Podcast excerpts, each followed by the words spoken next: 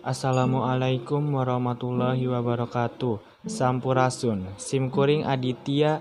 Badai macaken dongeng adu judulna Sikabayan ngalanangka. Sikabayan ditita ngalanangka kumitohana.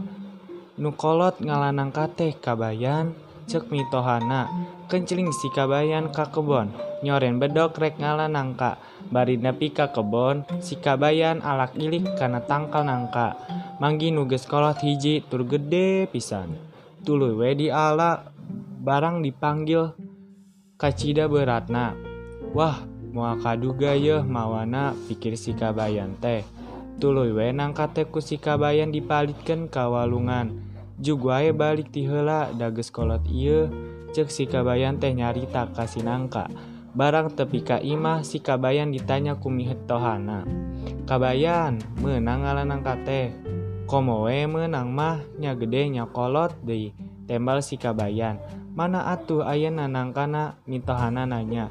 Har nah hacan datang kitu? Apan tadi teh dipalitkan ditita balik tihela cek si kabayan teh. Ari mane namana bodoh-bodoh teing mualnya nangka bisa balik sorangan. mitohana sikabayan kehelen pisan.